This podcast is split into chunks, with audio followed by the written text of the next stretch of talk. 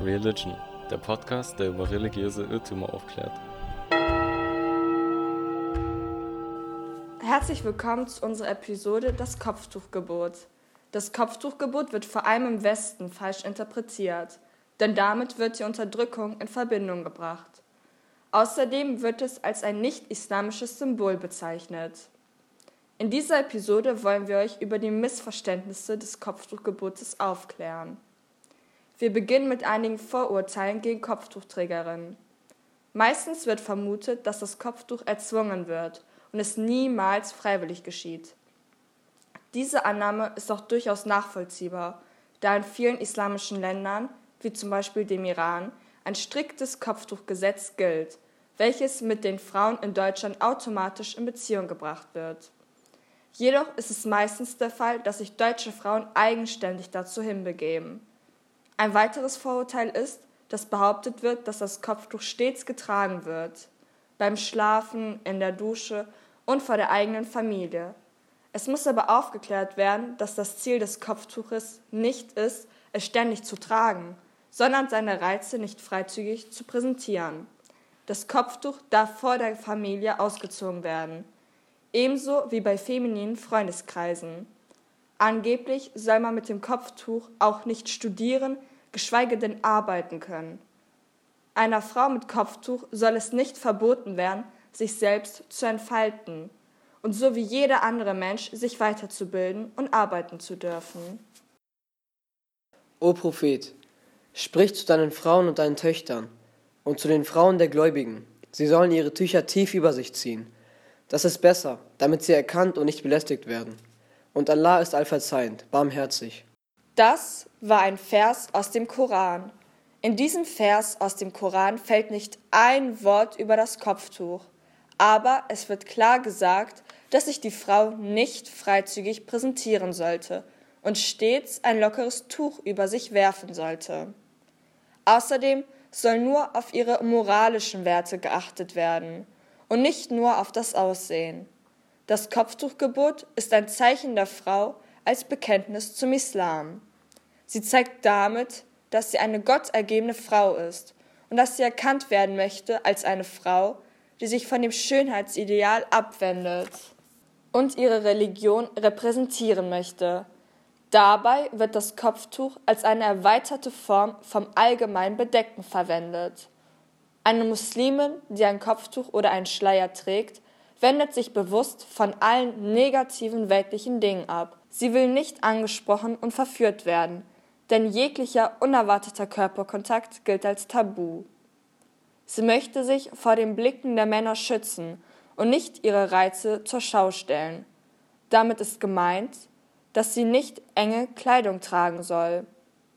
Der Körper einer Frau wird oftmals sexualisiert. Und die Frauen sollen keinen Zugang zum eigenen Körper haben, während der Mann als Tier dargestellt wird und auf die Reize der Frau reagiert. Deswegen bleibt eine Muslimin oft lieber bedeckt, weil sie nicht als Objekt, sondern als eine Frau erkannt werden möchte. Denn die Reize einer Frau sind nicht das Einzige, was zählt.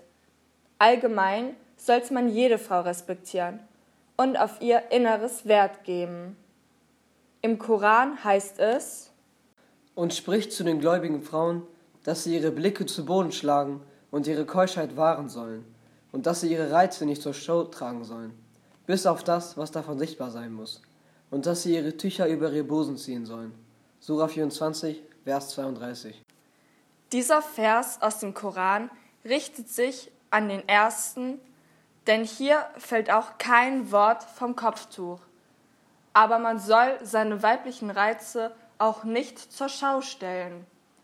Man soll nicht seinen gesamten Körper verdecken und sich hinter dem Kopftuch verstecken, sondern nur provokante Stellen nicht offen zeigen. Ebenso gibt es auch Gebote für die Männer, dass sie ihre Blicke zu Boden schlagen sollen und ihre Keuschheit wahren sollen, wenn eine Frau vorbeiläuft. Denn nicht nur Frauen haben Vorschriften, sondern auch Männer. Der heilige Prophet Mohammed sagte, dass auch Männer sich unauffällig kleiden sollten und ihre Haare bedecken sollten. Daraus lässt sich schließen, dass Männer ebenso wie Frauen, sich an ein Kleidungsgebot halten sollten. Hierzu zählt zum Beispiel, dass sie kein Gold tragen sollen.